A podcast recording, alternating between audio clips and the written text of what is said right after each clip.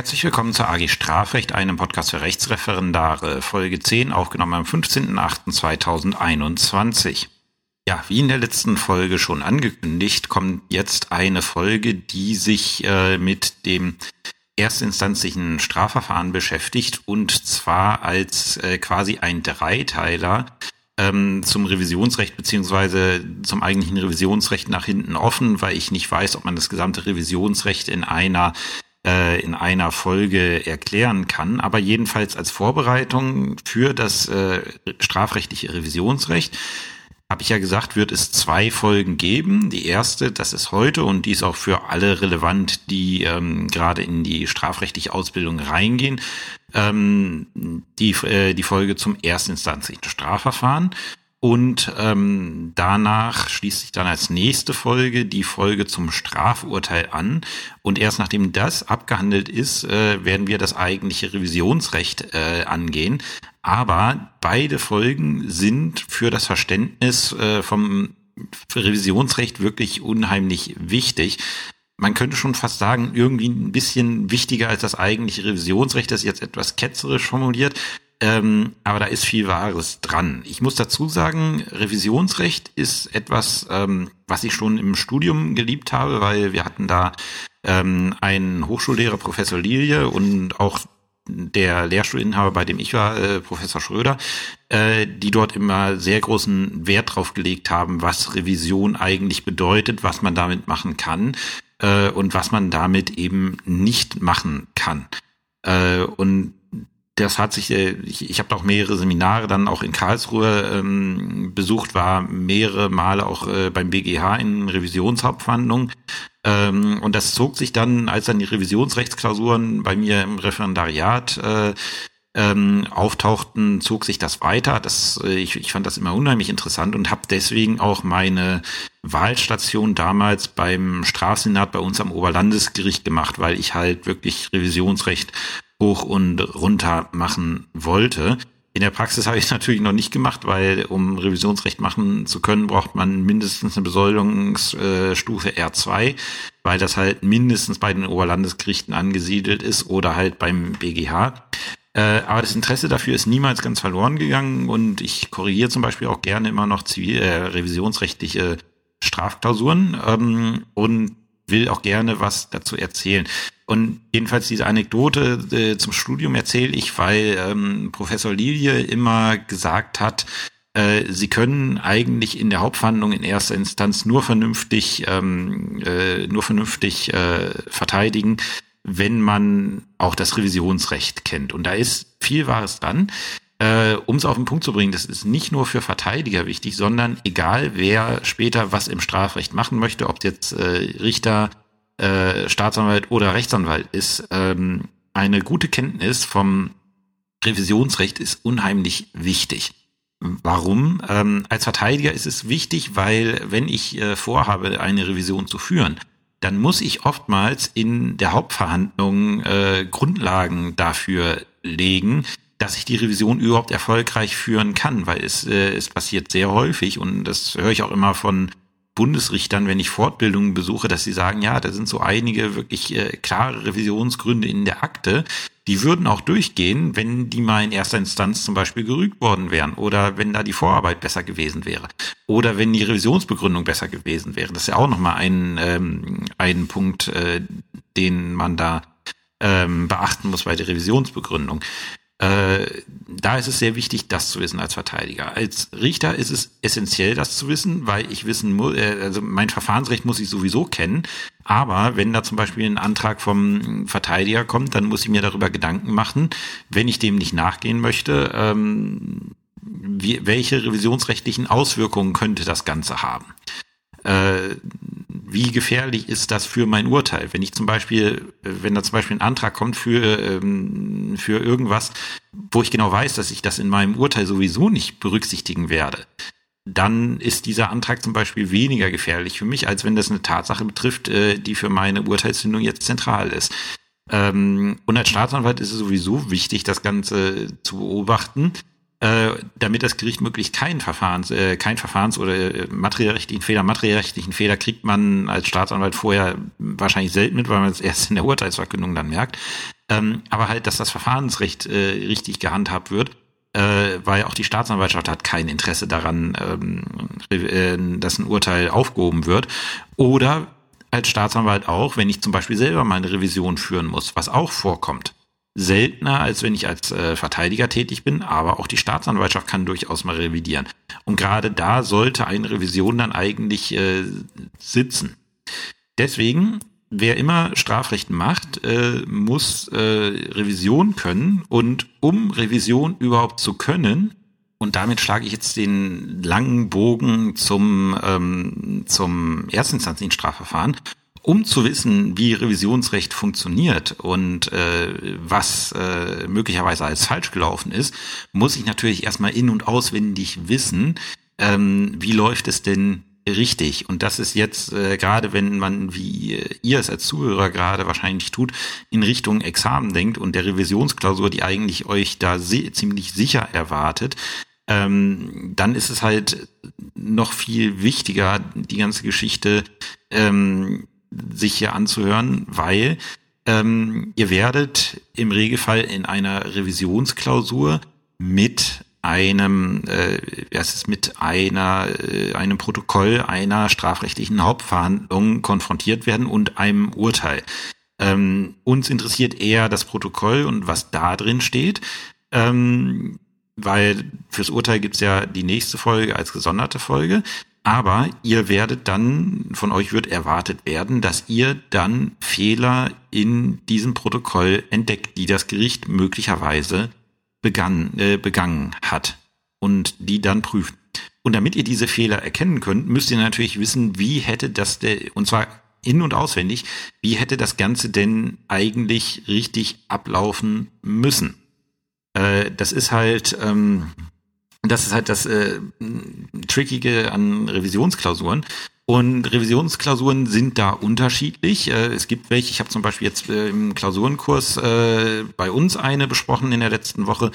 Da war es relativ eindeutig, die Verfahrensfehler wurden da quasi schon im Protokoll, da wurde man mit der Nase drauf gestoßen, weil die Verteidigerin an der jeweiligen Stelle widersprochen hat und auch gesagt hat, weswegen sie widerspricht und dann auch die Norm genommen, genannt hat, gegen die gerade verstoßen wurde. Ähm, das ist natürlich, ich sag mal, einfach für eine Verfahrensrüge. Da, da werdet ihr quasi im Protokoll mit der Nase drauf gestoßen. Äh, so ist es dann allerdings eher selten in Revisionsklausuren. Ähm, zum Beispiel, ich erinnere mich an eine Revisionsklausur, die ich, äh, die ich als Referendar geschrieben habe in einer, äh, in einer, ich glaube, es war in der Staatsanwaltsstation, ähm, eine AG-Klausur. Äh, da war äh, nach Urteilszustellung waren drei Monate ver äh, vergangen, also eigentlich äh, die Frist vollkommen überzogen. Und äh, die Tatsache war, die Revisionsbegründungsfrist ist mangels wirksamer Zustellung nicht äh, in Gang gesetzt worden, weil im Protokoll an einer Stelle ein Datum fehlte. Und das musste man sich dann erstmal erschließen. Da fehlt dann halt ein Datum. Äh, und da muss man sich erarbeiten, weswegen das wichtig ist. Also ich glaube, ich habe da zwei Stunden gesessen, bis ich diese gottverdammte Kommentarstelle gefunden habe, äh, mit der sich dann lösen ließ, weil es war dann auch nicht unbedingt an der Stelle kommentiert, wo ich es erwartet hätte. Ähm, deswegen, man muss erstmal wissen, wie man das ganze, äh, wie das ganze Strafverfahren erstinstanzlich läuft. Und das ist etwas, äh, was ich festgestellt habe, als ich dann in der Praxis gewesen bin. Was ich, äh, da würde ich sagen, würde ich mal behaupten, die meisten Referendare kriegen das in der Ausbildung nicht so wirklich entweder beigebracht, vielleicht wird es in der AG mal besprochen, aber da kann ich mich auch nicht so erinnern, dass mal irgendwie so, so ein Strafverfahren durchbesprochen wurde, zumindest nicht bei mir. Wenn das Ausbilder machen, umso besser. Ähm, aber wenn ich mich äh, gerade jetzt an den Sitzungsdienst erinnere, da habe ich mir eigentlich nicht wirklich äh, Gedanken darüber gemacht, äh, ist das jetzt richtig, was der Vorsitzende, die Vorsitzende da gerade macht, ähm, oder begeht er sie gerade einen Verfahrensfehler? Da war ich, äh, hatte ich genug damit zu tun, ähm, ich sag mal, eine halbwegs gute Figur zu machen und nicht äh, als unprofessionell ähm, zu wirken. Also ich, äh, mir persönlich ging es so im Sitzungsdienst, dass ich eigentlich wenig ähm, ja, wenig Aufmerksamkeit dafür verwendet habe, zu schauen, wie läuft dieses Strafverfahren denn ab. Man kannte das ja dann irgendwie, aber das dann mal mit der STPO zu vergleichen, wie es abläuft. Äh, das ist ähm, das ist halt etwas, ähm, was ich äh, nicht gemacht habe. Und dann, als ich das erste Mal äh, mein erstes eigenes Strafverfahren vorbereiten musste, ähm, zur Vorbereitung kommen wir gleich, da habe ich dann erstmal gemerkt, eigentlich, wie, wie wenig ich doch eigentlich über den normalen Gang des Strafverfahrens bisher gelernt hat. Also da habe ich dann in der Praxis nochmal zwangsläufig nachholen müssen, weil egal in welcher Konstellation man dann mit dem Strafrecht äh, konfrontiert wird als Richter, man muss es dann auf jeden Fall äh, wissen, was man da tut. Und das ist halt jetzt nach der langen äh, Einführung die Überleitung, nämlich äh, wie bereitet man denn überhaupt so eine Hauptverhandlung vor?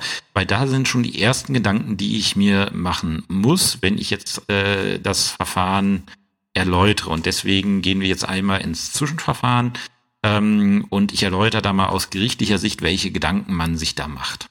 So, wir, wir stellen uns jetzt vor, wir sind äh, als Richter, Richterin in der Situation, dass wir eine Hauptverhandlung leiten müssen, beziehungsweise organisieren müssen.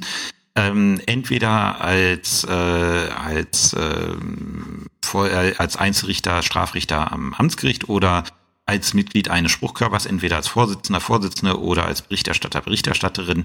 Jedenfalls unsere Aufgabe ist es jetzt eine Hauptverhandlung vorzubereiten. Und das beginnt natürlich damit, dass die Staatsanwaltschaft die Anklage erhebt und dass man die Anklage mit Beginn des, äh, die Akte mit Beginn des Zwischenverfahrens mit der Anklageschrift äh, vorgelegt bekommt. Und ähm, viele Kollegen zücken dann einfach das äh, sogenannte Eureka-Formular Anklagezustellung. Ähm, ich zücke das Formular im Regelfall auch relativ schnell, aber ich mache es dann doch ein bisschen anders, würde ich behaupten, als viele das machen. Ähm, weil, im, also es ist nicht verkehrt, die Anklage einfach ungesehen zuzustellen und sich da erstmal keine Gedanken drüber zu machen. Aber ich habe aus meiner Warte gemerkt, dass ich ähm, da so doch äh, bessere Erfahrungen mitgemacht habe, äh, die Sache vorher nochmal mir zumindest grob anzusehen. Also was mache ich als erstes? Ich äh, schaue mir als erstes natürlich die Anklageschrift an. Das ist der erste Punkt, den man sich natürlich machen muss. Damit fängt man an. Ähm, schaue, okay, ähm, was steht denn da drin? Sind überhaupt die Formalien an der Anklageschrift erfüllt? Habe ich noch nie gehabt, dass ich eine Anklage deswegen zurückschicken musste. Ähm, aber ist zum Beispiel eine Unterschrift drunter. Ähm, und dann schaue ich halt, was steht in der Anklage drin. Und dann mache ich eine grobe Prüfung, wenn dieser Sachver Lebenssachverhalt da so stimmt in der Anklage, ähm, äh, erfüllt das auch diesen Straftatbestand, passt das mit der rechtlichen Würdigung, ist es vielleicht was anderes? Ähm, oder äh, könnte das äh, oder könnte vielleicht noch was hinzukommen, was äh, die Staatsanwaltschaft jetzt nicht berücksichtigt hat? Ähm, das sind die ersten Punkte. Warum mache ich das? Da könntet ihr auch sagen, kann man mit einem rechtlichen Hinweis im Eröffnungsbeschluss machen. Ähm, ich finde, es ist immer einfacher, wenn man mit einer unveränder äh, unveränderten Anklage, wie sich das so schon nennt, arbeitet. Und wenn ich feststelle, da haut irgendwas aus meiner Sicht rechtlich nicht hin, würde ich im Regelfall die, Ankle die Akte nochmal zurück zur Staatsanwaltschaft schicken mit äh, dem Hinweis, wie ich das Ganze sehe und der Frage, ob die Anklage gegebenenfalls angepasst wird. Dann erspare ich mir den rechtlichen Hinweis. Aber wie gesagt, ich sag mal so, in 98 Prozent der Fälle habe ich da nichts auszusetzen. Das nächste ist natürlich, ich schaue, was ist das denn für einer? Ähm, äh, gucke da ins BZR, was er schon auf dem Kerbholz hat. Warum mache ich das? Erstens, um zu schauen, bin ich sachlich überhaupt zuständig? Könnte es nicht sein, dass der so viel auf dem Kerbholz schon hat, ähm, dass er, äh, dass er vor das Landgericht gehört? Und dann muss ich natürlich auch schauen, ähm, hat der denn, äh, braucht der möglicherweise einen Verteidiger? Wenn er unverteidigt ist, muss ich, da, äh, muss ich möglicherweise einen Pflichtverteidiger bestellen. Die Staatsanwaltschaft sollte das zwar beantragen, wenn dem so ist, aber das kann natürlich auch mal untergehen. Und da ist natürlich erstens sehr wichtig, was hat er für Vorstrafen? Was wird er bei mir voraussichtlich kriegen, wenn der, äh, wenn der ähm, Anklagevorwurf zustimmt, äh, zutrifft? Das ist der erste Punkt. Aber ich muss dann auch nochmal schauen, ist meine Tat möglicherweise mit anderen Registereinträgen gesamtstrafenfähig?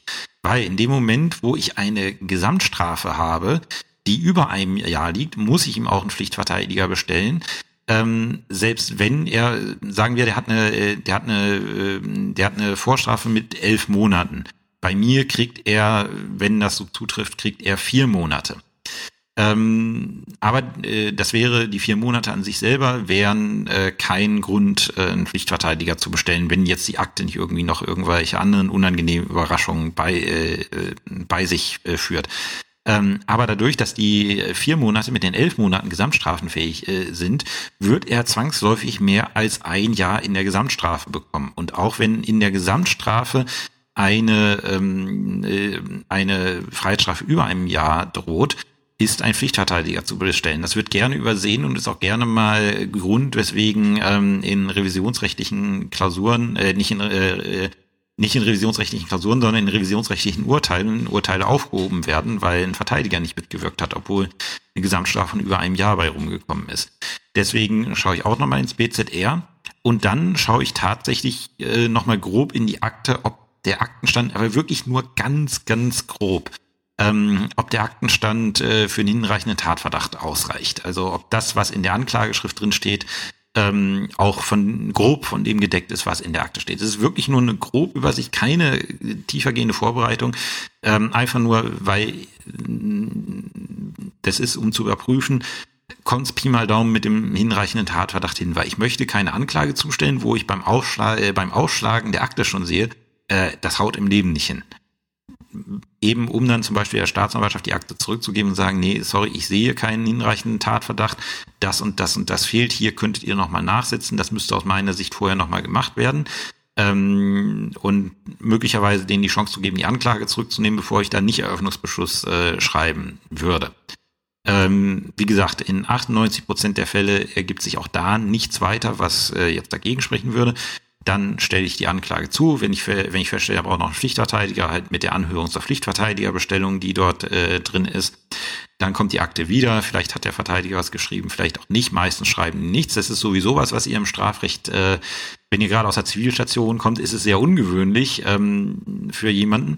Oder auch wenn man vorher viel Zivilrecht gemacht hat, man macht dann auf einmal Strafrecht, äh, ist es sehr ungewöhnlich, wie wenig einem die Anwälte vorher vor der Verhandlung eigentlich schreiben. Im Zivilrecht wird ja alles vor der Verhandlung ausgeschrieben. Im Strafrecht ist das genau anders. Da äh, geht die eigentliche Arbeit in der Verhandlung los. Und es ist selten, dass die Verteidiger mal einem vorher was schreiben. In Landgerichtssachen kann das immer mal sein. Ähm, aber auch da eher aus meiner Erfahrung weniger der Fall. Ähm, und dann geht's halt an die, äh, an die Eröffnungsprüfung. Da schaue ich dann halt, ist der, äh, da schaue ich dann halt vertieft.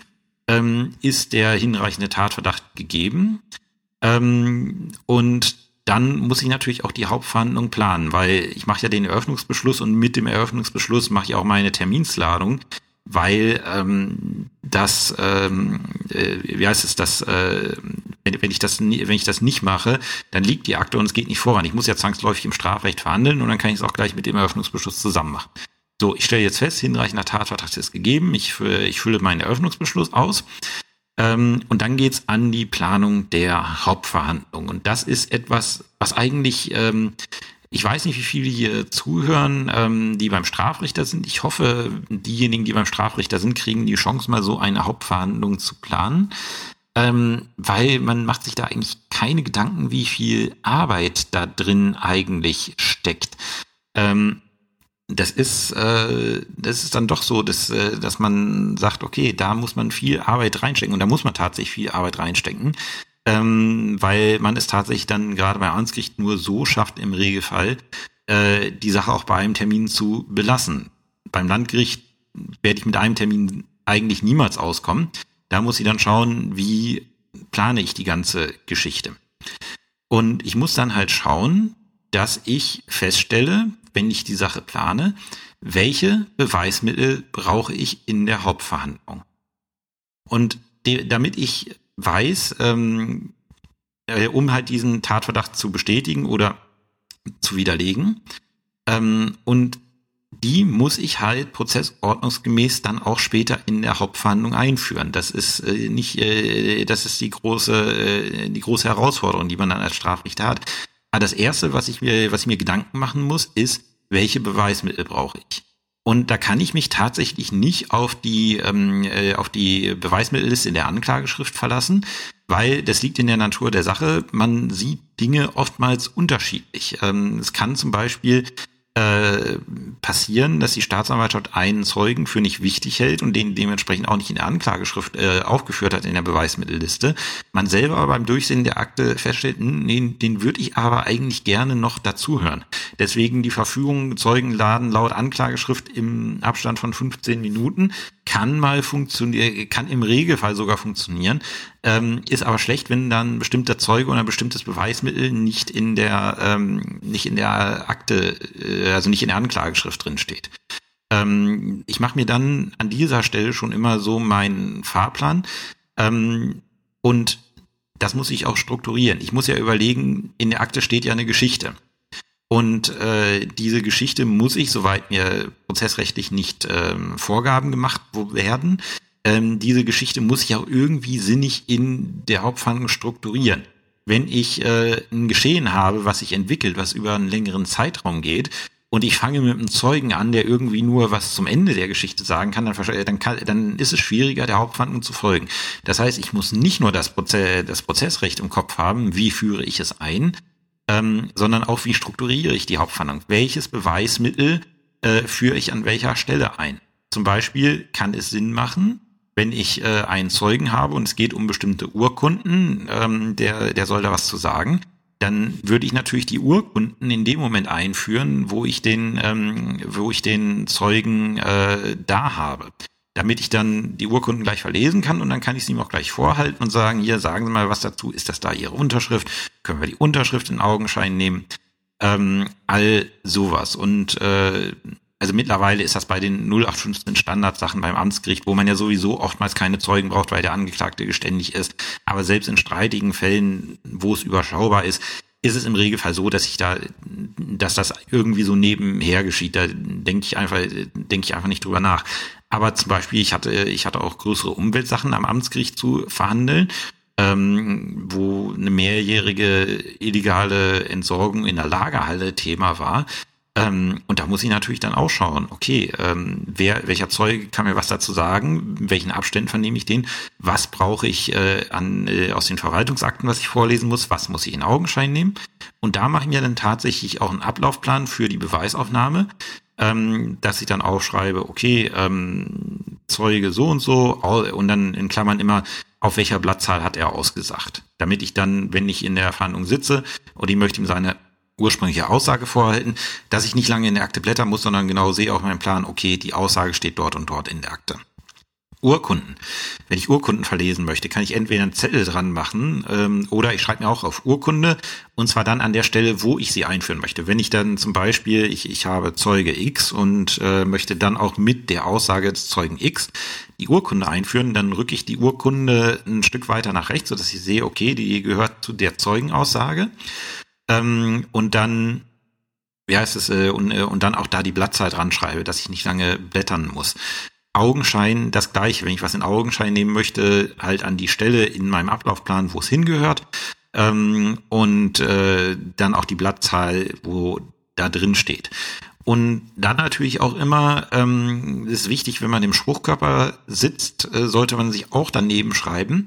Ähm, kann ich das so anordnen, die Frage, wer macht was, ähm, werden wir auch noch dazu kommen, gleich, wenn das erstinstanzliche, äh, wenn wir das erstinstanzliche Verfahren besprechen, wer ist für was zuständig. Ähm, für einen Strafrichter nicht so relevant, weil der Strafrichter ist da alleine, der muss sich gegebenenfalls Zustimmung von den Leuten einholen. Auch sehr wichtig, wenn ich nur, äh, wenn ich nur irgendwas mit Zustimmung machen kann, sollte ich mir das auch notieren. Ähm, aber zum Beispiel, wenn äh, bestimmte Beweiserhebungen können nur durch Gerichtsbeschluss angeordnet werden. Ähm, und wenn ich da halt so einen Ablaufplan mache, dann sollte ich mir da auch dran schreiben, okay, dies und dieses Beweismittel will ich einbringen. Dann muss ich dahinter schreiben, Gerichtsbeschluss, Ausrufezeichen, dass ich nicht vergesse, okay, hier müssen, hier muss der Spruchkörper darüber entscheiden, dass das angeordnet wird. Das kann ich als Vorsitzender nicht alleine machen. Wie gesagt, beim Strafrichter ist es einfach, der kann alles alleine machen, solange, äh, solange er es nach dem Prozessrecht darf. Aber das sind so Sachen, so bereite ich dann die Hauptverhandlung vor. Ähm, und dann muss ich halt immer schauen, reicht dann ein Verhandlungstag oder brauche ich mehrere Verhandlungstage? Brauche ich gegebenenfalls auch einen Puffer, weil ich vermute, von der Verteidigung wird noch irgendwas kommen. Ähm, so einen Puffertag lege ich zum Beispiel immer, wenn ich, äh, wenn ich sehe, okay, ähm, hier ist ein Zeuge, ähm, ich würde ihn jetzt im Wege der Amtsaufklärungspflicht jetzt nicht direkt laden, weil es dann doch zu unwichtig ist aber der dann doch so eine gewisse Relevanz hat, wo man, äh, wo man sagt, okay, wenn da da sage ich, wenn dann die Anregung kommt, den zu hören, da, da warte ich nicht mehr den förmlichen Beweisantrag ab. Wenn dann die Anregung kommt, den zu hören, dann würde ich in jedem Fall dazu laden.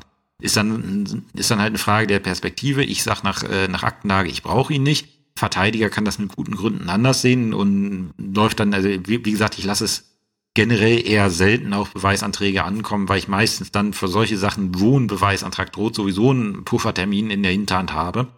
Ähm, und dann einfach sage, okay, ähm, wenn es jetzt nicht vollkommen abwegig ist, dann, dann, dann lade ich den Zeugen halt. Ähm, das sind so die Gedanken, die man sich dann äh, zur Vorbereitung machen muss und die sollte man dann auch auf, äh, aus Papier bringen. Wichtig ist, sagt bitte eurer Geschäftsstelle, dass äh, sie diese Dinger, wenn Akteneinsicht gewährt wird, bitte hinten aus der Akte rausnimmt. Da gab es mal ähm, in einem Verfahren, äh, ich glaube es war ein G20-Verfahren in Hamburg, äh, die Peinlichkeit, dass ich, äh, dass halt ein Richter sich so einen Ablaufplan geschrieben hat, was vollkommen normal ist, was viele Kollegen machen und in solchen Verfahren eigentlich auch sinnig ist, das zu machen. Ähm, und dummerweise hatte, äh, hatte der äh, Kollege, die Kollegin, äh, was nicht dummerweise war, sondern es lag halt hinten, hinten in der Akte, in der Aktentasche, wo man es natürlich hinlegt, damit es äh, ins Akte gehört. Und die Geschäftsstelle hatte bei Akteneinsicht dann den Verteidiger vergessen, dieses Ding zu entfernen. Das ist natürlich, ähm, äh, das ist natürlich kein Aktenbestandteil. Da hat der Verteidiger auch kein Recht, das zu sehen, weil es sind interne Aufzeichnungen des Gerichts, ähm, die ihn in dem Sinne nichts angehen. Ähm, dummerweise lag dann halt auch noch ein Entwurf für den Tenor nach Anklageschrift. Auch das ist etwas, was man machen kann. Ich persönlich mache das nicht, weil ich das äh, äh, ja, also ich, ich habe allein schon zu oft gesehen, dass sich dann der Tenor im Vergleich zur Anklageschrift dann doch ändert, dass dann wieder mehr Aufwand ist, äh, das Ding umzuschreiben. Alles lag, jetzt, lag als jedenfalls ein Entwurf ähm, äh, zu einer Verurteilung nach Anklageschrift hinten drin. Und das macht natürlich, äh, das muss man mal Angeklagten erklären, dass da hinten ein Tenor, äh, ein Tenor drin liegt schon. Das sieht quasi so aus, als ob das Urteil schon fertig geschrieben ist. Ist es natürlich nicht. Ich weiß, es gibt einige Kollegen, die das, äh, die das so machen. Ähm, ein anderer Kollege von mir macht zum Beispiel so, der hat so ein Urteilsformular, wo er dann ankreuzt, was er macht. Ich äh, persönlich äh, gehe immer raus und schreibe äh, schreib dann den Tenor mit Computer im Büro auf, wenn ich dann weiß, wie er, wie er lautet am Ende.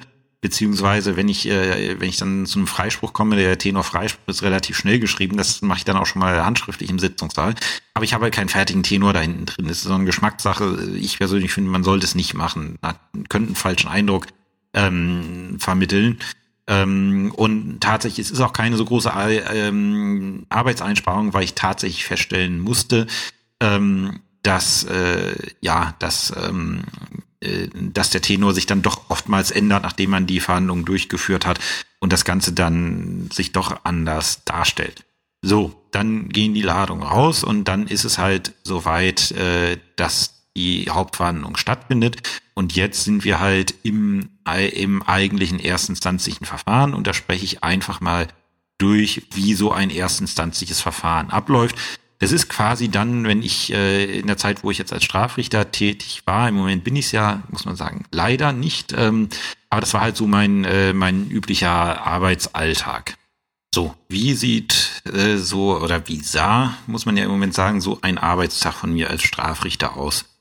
Ähm, wenn ich dann nach Ascher, in Aschersleben angekommen bin, bin ich, in, äh, bin ich natürlich ins Gericht gegangen und wir hatten so ein, äh, am Ende so ein digitales Saalmanagement.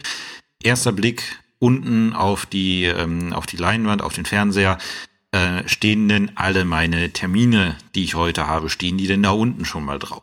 So.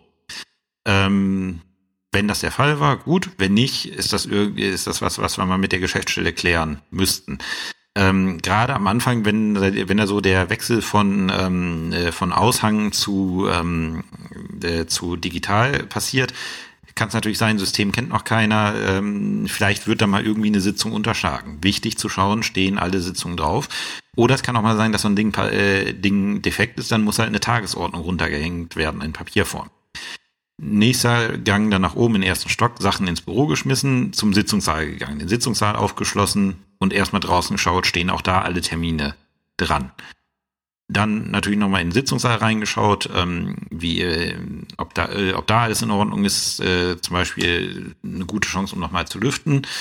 Dann der nächste Gang zur Geschäftsstelle, um zu hören, ist noch irgendwas, äh, ist noch irgendwas passiert. Ähm, danach ins Büro, die Akten durchschauen, ähm, ob da noch irgendwelche Faxe gekommen sind, die ich noch nicht kenne. Und äh, ja, dann geht's in die eigentliche Hauptverhandlung und ich mache das Ganze jetzt mal in dem Maße, ich, ich habe mir da so eine Linkliste zurechtgelegt mit ähm, äh, mit Vorschriften aus der StPO, die äh, an denen anhand dessen deren ich den äh, Gang der Hauptverhandlung erörtere, ähm, in der Reihenfolge, wie sie für mich eigentlich im Regelfall relevant werden. Ähm, das erste ist, ich muss ja mal schauen, wer muss denn eigentlich alles da sein? 200, also ich, ich äh, also es ist so, ich gehe, ich gehe dann zum Sitzungssaal und muss mir ja vorher schon mal Gedanken machen, wer muss alles da sein. Weiß, denke ich, jeder, aber nochmal 226 ZPO, äh, StPO. Die Hauptverhandlung erfolgt in ununterbrochener Gegenwart der zur Urteilsfindung berufenen Person, also des Gerichts, sowie der Staatsanwaltschaft und eines Urkundsbeamten der Geschäftsstelle. Jetzt steht nicht dabei, ähm, dass der Angeklagte noch anwesend sein muss. Das ergibt sich aus anderen Vorschriften, genauso wie mit dem Verteidiger, wenn es eine notwendige Verteidigung ist. Und sowieso, wenn es ein Wahlverteidiger ist, sollte ich auch mal schauen, dass der aus guten Gründen da ist. So. Und dann sind wir schon in der Kernvorschrift 243 StPO. Die Hauptverhandlung beginnt mit dem Aufruf der Sache. Und den muss man auch tatsächlich durchführen. Ich mache das meistens so, dass wenn ich zum Sitzungssaal gehe, ich dann gleich die Tür aufmache und die Sache aufrufe, die erste Sache, ähm, so ich nicht noch mal kurz ähm, äh, kurz äh, noch mit meiner Geschäftsstelle oder so reden möchte. Ähm, jedenfalls rufe ich das dann meistens direkt an der Tür auf. Man kann es aber auch über die Mikrofonanlage machen. Man kann es selber machen als Vorsitzender oder die Geschäftsstelle machen lassen. Das ist so eine, so eine Geschmackssache. Wichtig ist nur, dass der Aufruf zur Sache erfolgt und der muss auch nach jeder Unterbrechung ähm, wieder erfolgen. Das hat halt mit äh, dem Öffentlichkeitsgrundsatz zu tun. Genauso, ihr, ihr wisst es auch, deswegen habe ich auch immer geschaut, ob die Tagesordnung vollständig ist. Dann Absatz 1 Absatz 2, der Vorsitzende stellt fest, ob der Angeklagte und der Verteidiger anwesend sind und die Beweismittel herbeigeschafft, insbesondere die geladenen Zeugen und Sachverständigen erschienen sind. Ja, das ist auch ganz logisch. Man schaut, äh, man schaut zunächst, sind alle da, die da sein müssten, sind alle da, die ich haben wollte. Ähm, und äh, natürlich, man selber ist da. Wenn man äh, als Schöffengericht sitzt, müssen natürlich auch die beiden Schöffen da sein. Das weiß man natürlich schon vorher, weil man sich vorher mit denen trifft. Ähm, ist die Staatsanwaltschaft vertreten? Ist der Angeklagte da? Ist der Verteidiger da, wenn er einen hat? Und ist der Urkundsbeamte der Geschäftsstelle da? Das sind erstmal so die wichtigen Leute, die unbedingt da sein müssen. Ohne die geht es nämlich im Regelfall überhaupt nicht los. Ähm, und äh, auch da können einen unangenehme Überraschungen erwarten. Ähm, ich hatte jetzt zum Beispiel noch nicht, dass die Staatsanwaltschaft gefehlt hat. Das ist noch nicht vorgekommen, weiß ich aber äh, bei Kollegen, dass das gerade, also wie gesagt, sehr, sehr wichtig, wenn ihr als, äh, wenn ihr als Referendar zum Sitzungsdienst eingeteilt seid, taucht da bloß auf. Weil ähm, ohne euch geht's da nicht weiter. Meistens ist ja auch noch ein Gericht, was nicht am Sitz der Staatsanwaltschaft liegt. Das heißt, wenn ihr da nicht auftaucht und die Sache irgendwie vergesst, also ich rede jetzt nicht von Krankheit oder sowas. Wenn, wenn jemand krank ist, kann er nicht arbeiten, aber dann sagt Bescheid. Ähm, aber nicht unentschuldigt nicht zum Sitzungsdienst gehen, äh, weil das führt dazu, dass der Strafrichter seinen Sitzungstag knicken kann der, der kann dann, hat er irgendwie acht Sachen vielleicht terminiert, kann sagen, ja, können wir alle absetzen. So, so schnell kriegen wir keinen Staatsanwalt mehr. Also, wie gesagt, schauen, ob alle da sind, die da sein müssen. Ähm, dann gucke ich natürlich noch als nächstes, sind die Zeugen da, die ich dazu geladen habe. Ähm, und dann halt 243 Absatz 2 Satz 1, die Zeugen verlassen den Sitzungssaal gibt Kollegen, die dann die Belehrung machen, entspricht, äh, entspricht zwar, also kann man nach der SCPO machen, entspricht aus meiner Sicht nicht im Leitbild und ist aus meiner Sicht auch schädlich, also ich belehre die nicht, ähm, sondern bedanke mich dann im Regelfall nur, dass sie gekommen sind und äh, sage, dass sie dann einzeln aufrufen werden, die gehen dann wieder raus und dann ähm, beginnt die eigentliche Verhandlung. Ähm, die ich dann so halt einleite, dass ich feststelle, dass wir öffentlich oder nicht öffentlich verhandeln, ähm, wenn es äh, mal gerade als Jugendrichter der Fall war. Ähm, und dann, dass ich halt kurz vorstelle, wer da ist. Ähm, ich meine, die Juristen kennen sich im Regelfall, aber es gehört dazu, dass man sagt, wer, wer ist man selber, äh, wer ist von der Staatsanwaltschaft da, wer sitzt da neben einem und führt das Protokoll ähm, und natürlich auch sagt, okay, ihr Verteidiger ist ja Rechtsanwalt oder Frau Rechtsanwältin so und so. Ähm, alles so, wie man es also wie es zum guten Ton gehört. Ich finde es sehr furchtbar. Man, man kann sich zwar auf den Standpunkt zurückstellen, ja, steht ja alles draußen an der Tagesordnung, aber es gehört eigentlich dazu, dass man noch mal kurz vorstellt, wer ist denn da? Und dann halt äh, 243 Absatz 2 Satz 2 StPO, der Vorsitzende vernimmt den, äh, vernimmt den Angeklagten über seine persönlichen Verhältnisse. Ähm, da fragt man halt, Sie sind Herr so und so, so und so vier Jahre alt, Familienstand, Wohnort. Ähm, ich glaube, Beruf macht man noch. Die weiteren persönlichen Verhältnisse mache ich immer später, also sondern wirklich nur einfach die Personalien abfragen. Dann die Frage in die Runde, noch Fragen zur Person des Angeklagten, ja, nein. Ähm, und dann halt die Bitte an den Staatsanwalt, ähm, 243 Absatz 3 Satz 1 der Staatsanwaltschaft verliest den Anklagesatz. Bitte um Verlesung des Anklagesatzes. Äh, möglicherweise ist es an dieser Stelle dann schon so, dass es nicht mehr so läuft, wie man sich das in seinem Ablaufplan ähm, äh, zurechtgelegt hat. Zum Beispiel, weil man am Amtsgericht, wo es keine, wo es im Regelfall keine Besetzungsmitteilung gibt, ähm, man sich eine Besetzungsrüge fängt oder der Verteidiger meint gleich mit einem, äh, einem Befangenheitsantrag starten zu müssen. Sehr selten der Fall. Also das sind dann ab, abnormale Hauptverhandlungen. Ich kann hier ja auch nicht jede Eventualität ähm, durchspielen. Ich nehme einfach wirklich normale Hauptverhandlung, die schon komplett, äh, komplett, ähm, äh, die schon komplett, äh, ja, diese, äh, wie heißt es, die, die, die, die schon komplex genug ist. Äh, allein schon die normale Hauptverhandlung ist schon nicht so ganz einfach ähm, da lassen wir jetzt einfach mal die Fälle raus, wo dann noch komplizierter wird. Und hier beim 243 Absatz 3 äh, seht ihr den Grund, warum ich zum Beispiel immer vorher mit äh, der Staatsanwaltschaft versuche zu klären und es in den Fällen auch meistens eigentlich einvernehmlich schaffe, es zu klären, ähm, wenn ich mit der Anklage irgendwelche Probleme habe. Wenn ich zum Beispiel irgendeinen hinreichenden Tatverdacht nicht sehe, ähm, oder einen rechtlichen Hinweis geben müsste, weil ich die Tat anders beurteile. Weil in dem Moment, wo ich solche Fälle habe, dass ich zum Beispiel Teile nicht eröffne oder einen rechtlichen Hinweis gebe, ähm, muss der Staatsanwalt bei der Verlesung des Anklagesatzes bestimmte Sachen äh, beachten und ich natürlich als Gericht noch mehr beachten, dass, äh, dass dem Genüge getan ist.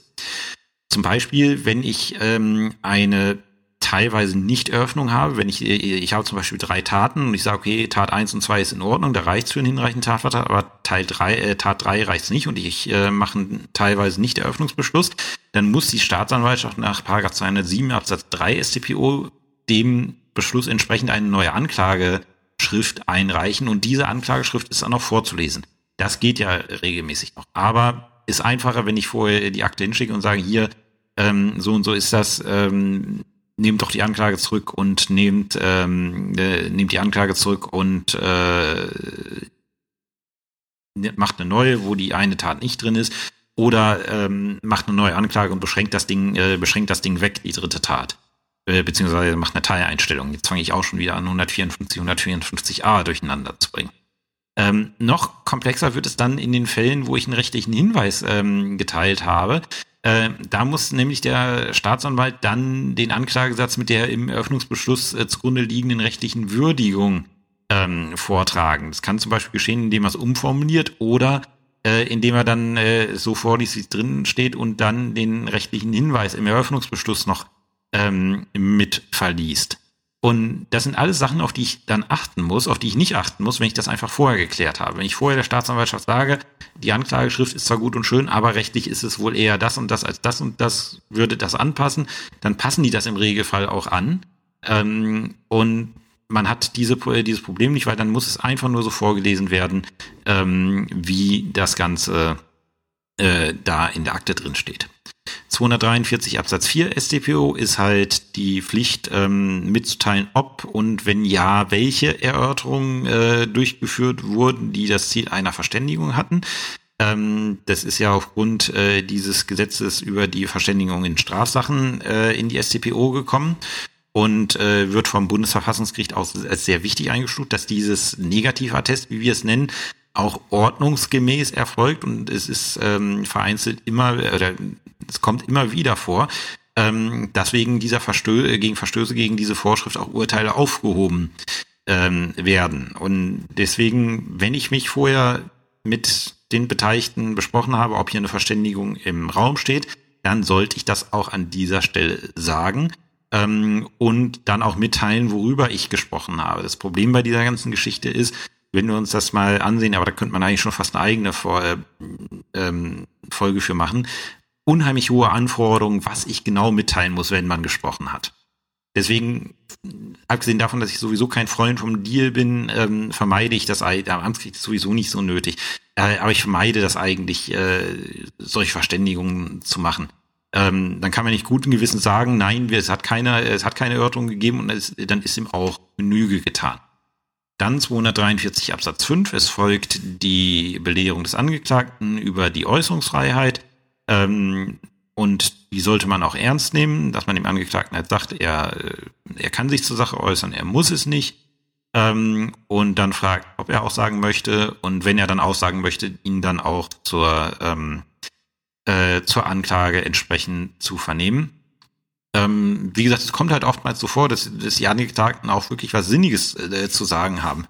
Ähm, ich kann nicht oft genug betonen, ich habe es schon, ich sage mal, einmal sicher und beim zweiten Mal bin ich mir eigentlich auch sicher. Also beim, beim ersten Mal führt kein Weg dran vorbei. Ähm, da war es definitiv so und beim zweiten bin ich mir eigentlich auch sicher. Es waren jedenfalls erhebliche Zweifel, aber ich war mir eigentlich sicher, dass nichts dran war. Ähm, ich habe es schon, wie gesagt, mindestens ein, eher zweimal gehabt, dass ich wirklich Leute da sitzen gehabt habe, die unschuldig waren, die nichts getan haben, die nichts irgendwie geartetes Kriminelles getan haben ähm, aber durch eine Verkettung unglücklicher Umstände sind die dann halt äh, auf der Anklagebank äh, gelandet. Und zwar, wie gesagt, muss man sagen, äh, nicht durch einen Fehler, den sie begangen hätten, sondern einfach zu Recht, weil es wirklich eine äh, Verun äh, Ver Verkettung unglücklicher Umstände war, die dazu geführt haben, dass nach Aktenlage ähm, ein, ähm, äh, ein, äh, ein hinreichender Tatverdacht bestanden hat, äh, der auch nicht wegzudiskutieren war und dass es dann wirklich in der Hauptverhandlung um 100 Prozent gekippt ist. Solche Fälle gibt es. Egal äh, wie gut und äh, sauber man als Staatsanwalt ermittelt, ähm, da konnte auch der Staatsanwalt in dem Fall nichts für. Ich, ich hätte die Sache nicht, ich, ich habe die Sache ja, ich habe die beiden Sachen ja zugelassen zur Hauptverhandlung. Ähm, ich hätte das nicht anders gemacht.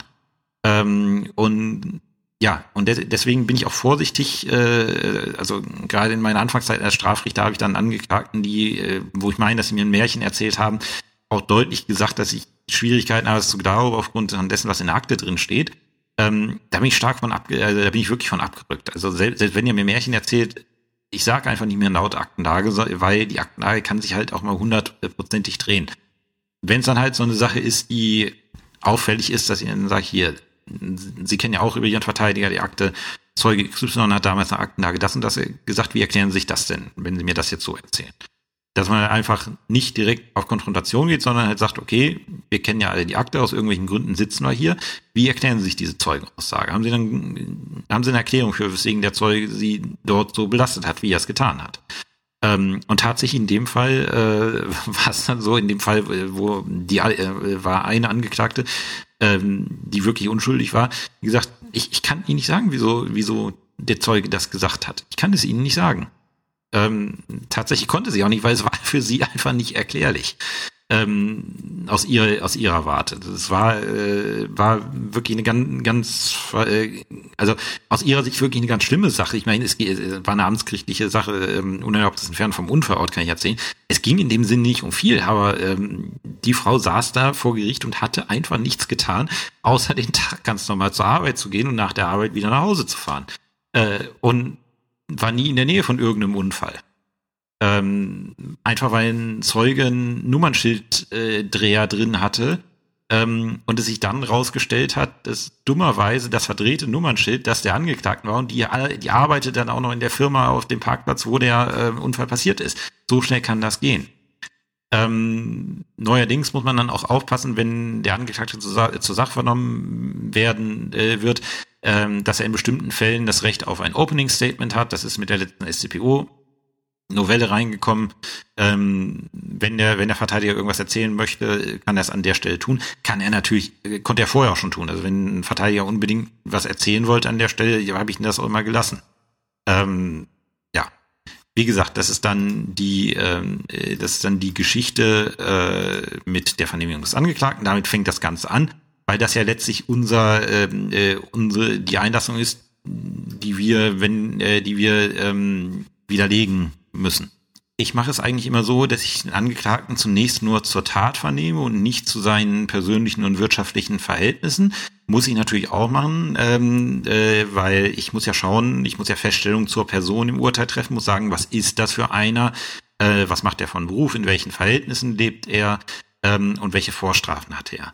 Ich mache es im Regelfall so, dass ich ihn zunächst nur zur Tat vernehme ähm, und dann am Ende der Beweis äh, und dann ähm, am Ende der Beweisaufnahme, bevor wir zu den Schlussvorträgen kommen, äh, ihn dann nochmal zu seinen wirtschaftlichen und persönlichen Verhältnissen vernehme, wenn ich denn der Meinung bin, dass ich sie brauche. Wenn ich natürlich äh, feststelle, am Ende der Beweisaufnahme, das wird ein glatter Freispruch, mache ich nichts dergleichen. Weil äh, man darf nicht vergessen, ähm, gut, der Angeklagte ist nicht gezwungen, Angaben zu den persönlichen und wirtschaftlichen Verhältnissen zu tun. Er kann dazu schweigen. Äh, aber im Regelfall machen die Leute das und dann wird ihr Privatleben in unterschiedlichem Umfang, aber zum Beispiel, was sie netto verdienen, ähm, wird dann in der Öffentlichkeit erörtert. Und wenn ich ihn freispreche, dann brauche ich das nicht. Und ähm, für die Vorstrafen noch viel mehr. Also den Register, den Registerauszug äh, verlese ich immer äh, am Ende der Hauptverhandlung, ähm, um halt entscheiden zu können, brauche ich ihn oder brauche ich ihn nicht. Wenn ich dazu komme, ich werde freisprechen, werde ich den Registerauszug nicht verlesen. Und da gibt es in 243 Absatz 5 Satz 5 auch eine entsprechende Vorschrift. Vorstrafen des Angeklagten sollen nur insoweit festgestellt werden, als sie für die Entscheidung von Bedeutung sind. Wenn ich ihn freispreche, dann sind sie für die Entscheidung nicht von Bedeutung.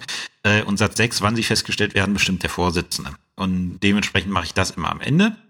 Ähm, dann geht es jetzt in die eigentliche Beweisaufnahme 244 Absatz 1. Nach der Vernehmung des Angeklagten folgt die Beweisaufnahme. Die Beweisaufnahme kann etwas sein, was in zwei Minuten vorbei ist, weil man nur eine Urkunde verliest, wenn der Angeklagte geständig ist. Ähm, und es kann sich über einen enormen Zeitraum hindrehen, hinziehen. Ich bin da gebranntes Kind. Ich habe eine Beweisaufnahme durchgeführt oder ich war an einer Beweisaufnahme beteiligt, die erstreckte sich von September 2015 bis April 2020. Das kann echt lange dauern. Und das ist auch das Kernstück der, ähm, äh, der strafrechtlichen Hauptverhandlung. Ähm, ich muss halt schauen, dass alles, was ich im Urteil verwenden möchte, im Rahmen der Beweisaufnahme auch ordnungsgemäß eingeführt wurde. Und wenn man, das war so, als ich dann vom Zivilrecht ins Strafrecht das erste Mal gewechselt habe, in der Zivilkammer und bin dann in, in eine Strafkammer gekommen. In der Zivilkammer hat man das Problem nicht. Da sind alle Beweismittel, bis auf die Zeugenaussagen, in den Akten, die Zeugenaussagen nimmt man dann selber auf. Aber wenn ich zum Beispiel eine Urkunde haben wollte, ähm, die Urkunde war in der Akte, da musste ich nichts mitmachen. Die war in der Akte, konnte ich im Urteil darauf Bezug nehmen, fertig. Äh, jetzt, wenn ich im Strafrecht eine Urkunde habe und die, die möchte ich verwenden, dann muss ich sie auch bitte auch in der Hauptverhandlung verlesen haben oder eingeführt haben. Je nachdem, wie ich es mache. Aber nur weil sie in der Akte drin steht, heißt es nicht, ähm, dass ich sie auch äh, dem Ganzen zugrunde, äh, dem Ganzen zugrunde legen kann. Die muss dann in der Hauptverhandlung ordnungsgemäß eingeführt worden sein. Und das ist erstmal ein unheimliches Unding. Ich, äh, ich, ich weiß noch, wie ich das erste Mal ähm, dann in einer, äh, in einer äh, war keine Beratung, das dürfte ich nicht drüber erzählen, aber in der Besprechung gesagt habe, ähm, mit einer äh, einem Kollegen und einer Vorsitzenden war ich nicht Berichterstatter, sondern Beisitzer. Ähm, hier, die, die Urkunde klingt doch eigentlich sinnig, warum, äh, damit können wir doch viel machen. Und, äh, sagt die Vorsitzende, ja, könnte man, haben wir aber nicht eingeführt. Deswegen können wir es nicht verwenden. Ähm, dann muss man natürlich überlegen, ob man es so einführt, wenn es wichtig ist. Aber jedenfalls, ich muss jedes Beweismittel, was ich in meinem Urteil äh, verwenden möchte, muss ich prozessordnungsgemäß eingeführt haben. Und deswegen ist diese Vorbereitung der Hauptverhandlung, die ich vor, äh, vorhin geschildert habe, so wichtig, ähm, dass ich mir Gedanken mache, was brauche ich, wann brauche ich es und wie führe ich es ein. Ähm, und da sieht man dann auch 244 Absatz 2 ist die Amtsaufklärungspflicht, die ihr alle kennt. Das Gericht hat zur Forschung der Wahrheit die Beweisaufnahme von Amts wegen auf alle Tatsachen und Beweismittel zu erstrecken, die für die Entscheidung von Bedeutung sind. Ähm, das heißt, ich muss mir vorher klar werden, welche Beweismittel brauche ich, um die Sache umfassend aufzuklären. Ähm, um es mit dem BGH zu sagen, welche Beweismittel drängen sich mir auf. Vielleicht nochmal kurz zurück, warum wir ähm, so diese besondere Förmlichkeit bei der Beweisaufnahme in der äh, in der SDPO haben und nicht in der ZPO, die kommen ja auch ungefähr aus der gleichen ähm, Historie. Äh, da muss man einfach ähm, sich da, also mir, mir hat das dann immer geholfen, das so historisch vor Augen zu führen, ähm, weil die SDPO und die ZPO ähm, kommen ja aus Zeiten, ähm, wo wir äh, in dem Sinne noch keine ähm, noch keine große Fotokopiermethode hatten. Ähm, und äh, wenn man sich da mal vergleicht, wenn man dann über eine Urkunde sprechen wollte im Strafprozess, äh, ja, der Verteidiger hat dann vielleicht die Akten eingesehen, weil Akteneinsichtsrecht hatte er, aber das war tatsächlich ein Akteneinsichtsrecht, vielleicht hat er sich auch Notizen gemacht, aber mangels Kopiertechnik hat er die Urkunde vielleicht nicht in seiner Handakte oder ziemlich sicher nicht in seiner Handakte. Das heißt, wenn man ähm, sich über eine Urkunde unterhalten wollte, muss man sicher sein, dass auch jeder mitgekriegt hat, was in der Urkunde steht. Und was hat man damals gemacht? Man hat es vorgelesen. Anders im Zivilrecht. Im Zivilrecht war es immer schon so, dass alle Parteien irgendwie die so ziemlich vollständige Akte hatten oder halt ähm, äh, die Beweismittel in der Verhandlung äh, erhoben wurden. Weil es ist ja so, auch damals war es so, wenn ich einen Zivilrechtsstreit geführt hatte, musste ich Schriftsätze einreichen. Dann musste ich auch eine, äh, musste ich auch was für den Gegner mit einreichen, musste auch eine Abschrift für den Gegner machen. Ähm, und dementsprechend hatte der Gegner ebenso alles. Ist ja, ist ja so, dass die Parteien, genauso wie das Gericht, ähm, im Regelfall alle eine vollständige Akte haben. Und deswegen kann man in der ZPO großzügiger mit diesen Beweismitteln umgehen, als es in der Strafprozessordnung ist. Mittlerweile ist das Ganze nicht mehr so wirklich zeitgemäß. Wir könnten vieles, was wir jetzt ähm, besonders einführen, könnten wir anders machen. Aber in diesem Gewaltakt ist der Gesetzgeber noch nicht range rangegangen, mal die Strafprozessordnung an die moderne Informationstechnik anzupassen. Da würde man viele Sachen ähm, unproblematischer haben. Ähm, Beweisantrag ist 244 Absatz 3, das jetzt mal vor. Natürlich kann es äh, sein, wenn Beweisantrag kommt, muss ich damit umgehen. Ähm, aber äh, wir sind jetzt bei der Standardverhandlung, wo ich meiner Amtsaufklärungspflicht Genüge gekommen bin und keinen Beweisantrag ähm, kriege. Wie gesagt, ich vernehme den. Äh, ich äh, trete in die Beweisaufnahme ein und muss vorher äh, überlegt haben, ähm, was ich, äh, was ich denn alles äh, erheben möchte an Beweismitteln. Zusätzlich zum 244 noch äh, eine ganz interessante Vorschrift 245 äh, StPO. Ähm, ich muss äh, alle Zeugen vernehmen, die ich als Gericht geladen habe und auch erschienen sind, genauso äh, Sachverständigen.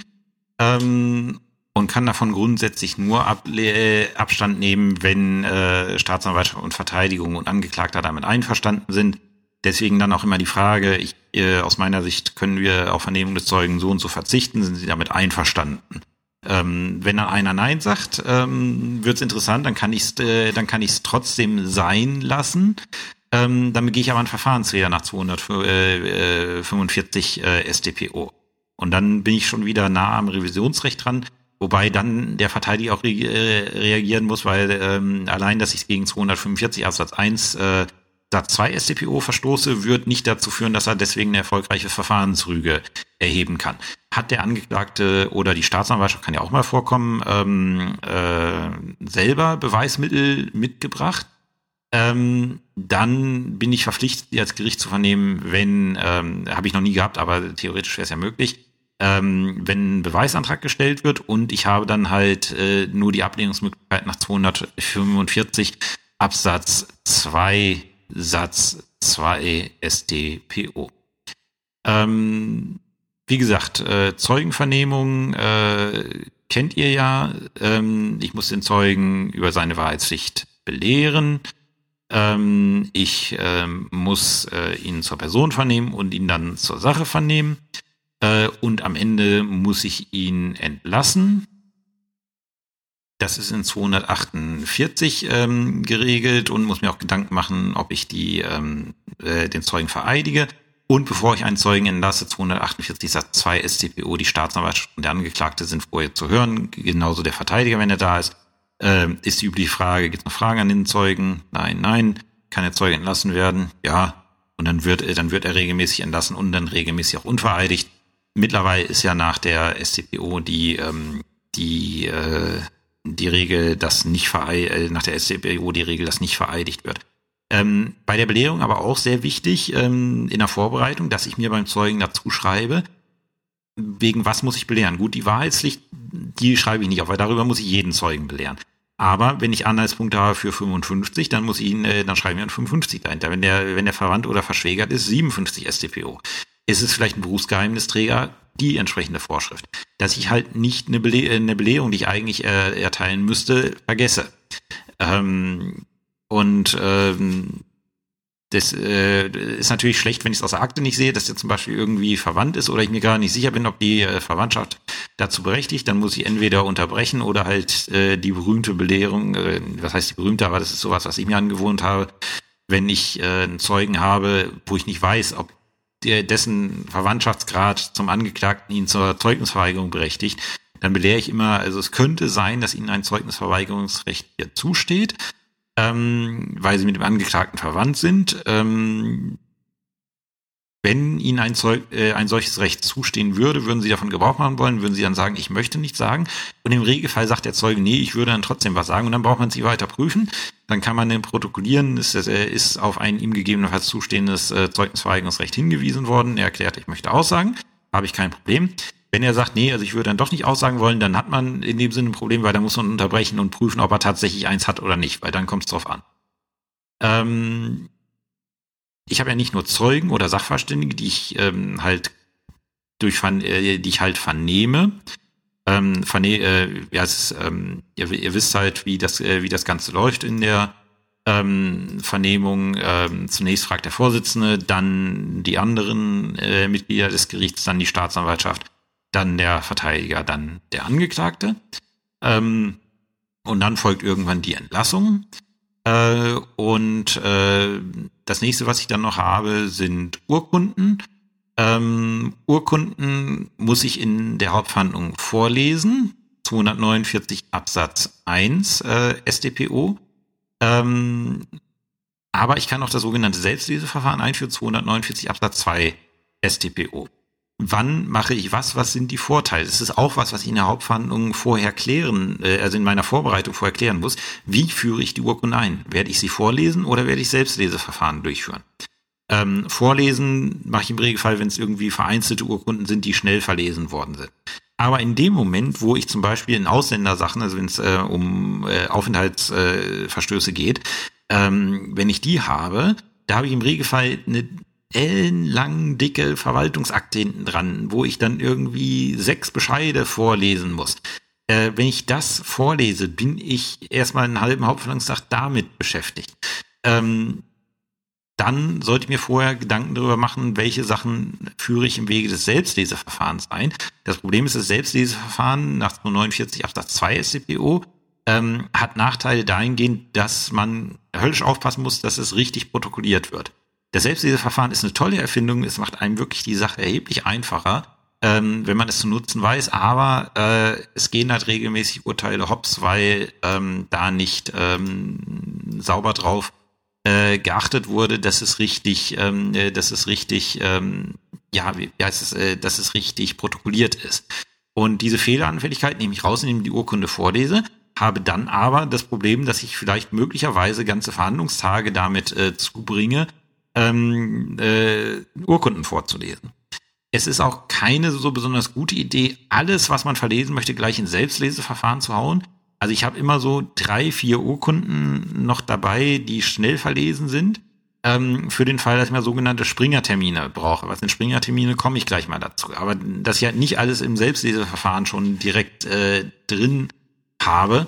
Ähm, aber ich muss halt schauen, opfer ich einen ganzen Hauptverhandlungstag, um äh, die Mappe an Urkunden durchzulesen, die ich rausgesucht habe, oder handle ich das in fünf Minuten ab, indem ich es über Selbstleseverfahren mache. Jetzt, wenn ich Einzel, wenn ich Strafrichter bin, wenn ich dann Spruchkörper dabei habe mit Schöffen, die müssen dann auch erstmal lesen. Ähm, aber es nimmt halt Zeit aus der Hauptverhandlung raus, die ich für andere Sachen nutzen kann. Was auch bei der Vorbereitung bei Urkunden extrem wichtig ist, ähm, sind die Sachen, die ich mir auch vorher überlegen muss, äh, zumindest gedanklich erstens, ist das überhaupt eine Urkunde, was ich da habe und nicht irgendwie ein Augenscheinsobjekt? Ähm, zum Beispiel, äh, es kann sein, dass es mir um die Unterschrift des Angeklagten geht. Ähm, dass ich die mit was anderem vergleichen möchte, zum Beispiel mit, einer, mit irgendwie einer Fotografie von was anderem, dann ist die Unterschrift aber keine Urkunde, hat keine Urkundsqualität, sondern ist Augenscheinsobjekt. Das heißt, es kann ich nicht verlesen, das muss ich in Augenschein nehmen. Augenscheinsobjekte führe ich in die Hauptverhandlung ein, indem ich, äh, indem ich sie in Augenschein nehme äh, indem ich sie sinnlich wahrnehmbar mache. Die, die Lichtbildmappe, die zeige, also die Lichtbilder zeige ich, ähm, die schaut man sich zusammen an. Ähm, genauso die, ähm, äh, genauso die Tatwaffe, die man zum Beispiel mal da hat. Äh, oder ich habe mal einen denkwürdigen Herbstnachmittag zusammen mit äh, sieben Richtern, also muss man überlegen, kriege ich richtig zusammen. Drei Berufsrichter, äh, wir waren drei Berufs-, äh, vier Berufsrichter, also drei Hauptbesetzungen. Ich war Ergänzungsrichter.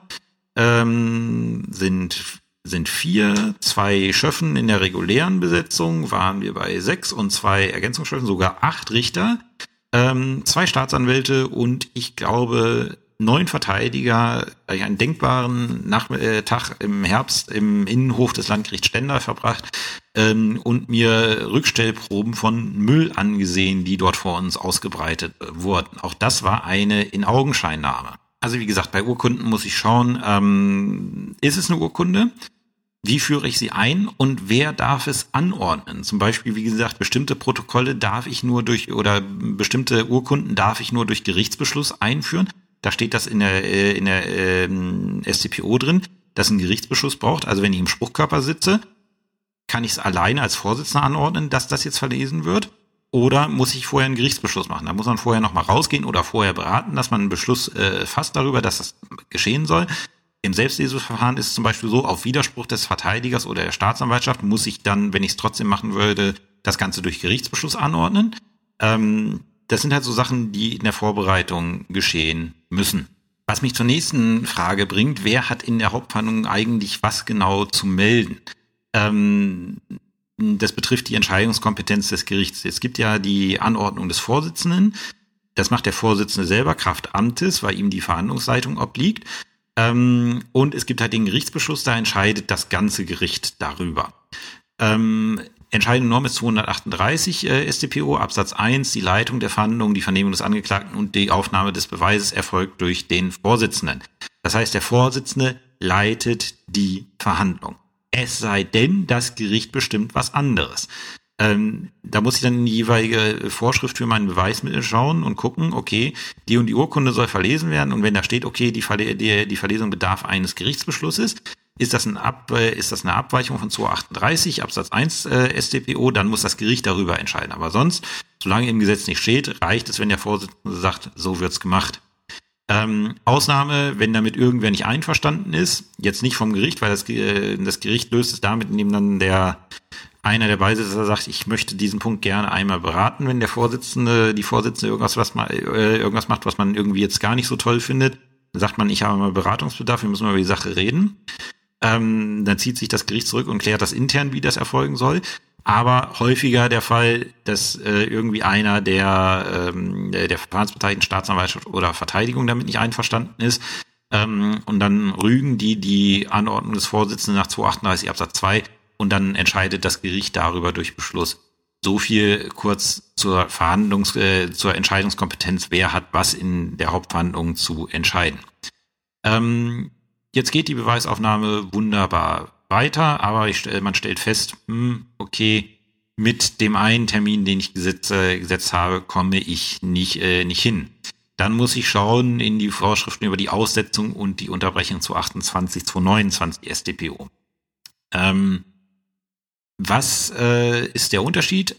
Die beiden, äh, die beiden Entschei äh, die beiden Sachen, ähm, Aussetzung und Unterbrechung, äh, Unterbrechung bedeutet, die Hauptverhandlung ist nicht zu Ende, sie wird an einem anderen Tag fortgesetzt. Das ist das, wenn ich feststelle, okay, ich komme mit meinem, ja, ich, ich komme mit äh, meinem Beweisprogramm nicht durch. Es haben sich noch Beweismittel ergeben, jetzt zum Beispiel aus Vernehmung, kommt immer mal vor, dass ein Zeuge was sagt, ja, aber der, der eine, der war noch dabei, den, der könnte auch noch was zu der Sache sagen. Und dann sagt man, okay, den möchte ich dann hören. Hat man das wirklich nicht eingeplant, braucht man einen neuen Tag. Dann unterbricht man die Verhandlungen bis zu diesem Tag. Kann ich nicht unbegrenzt machen. Ähm, brauche ich eine, äh, muss ich innerhalb von bestimmten Fristen fortsetzen. Äh, die Aussetzung ist der Fall, wenn ich sage, okay, wir brechen ab und fangen komplett von vorne an. Das ist, ähm, kommt oftmals beim Amtsgericht, kommt das häufig vor. Es ist, ist kein Beinbruch. Also ich äh, habe auch schon Hauptverhandlungen aussetzen müssen. Ähm, zum Beispiel ein Fall, wo ich es hatte, das ist, ist dann der Fall, okay, ich stelle fest, ich brauche noch ein, äh, ich brauche noch ein Beweismittel und dieses Beweismittel werde ich innerhalb der Unterbrechungsfrist nicht dran setzen.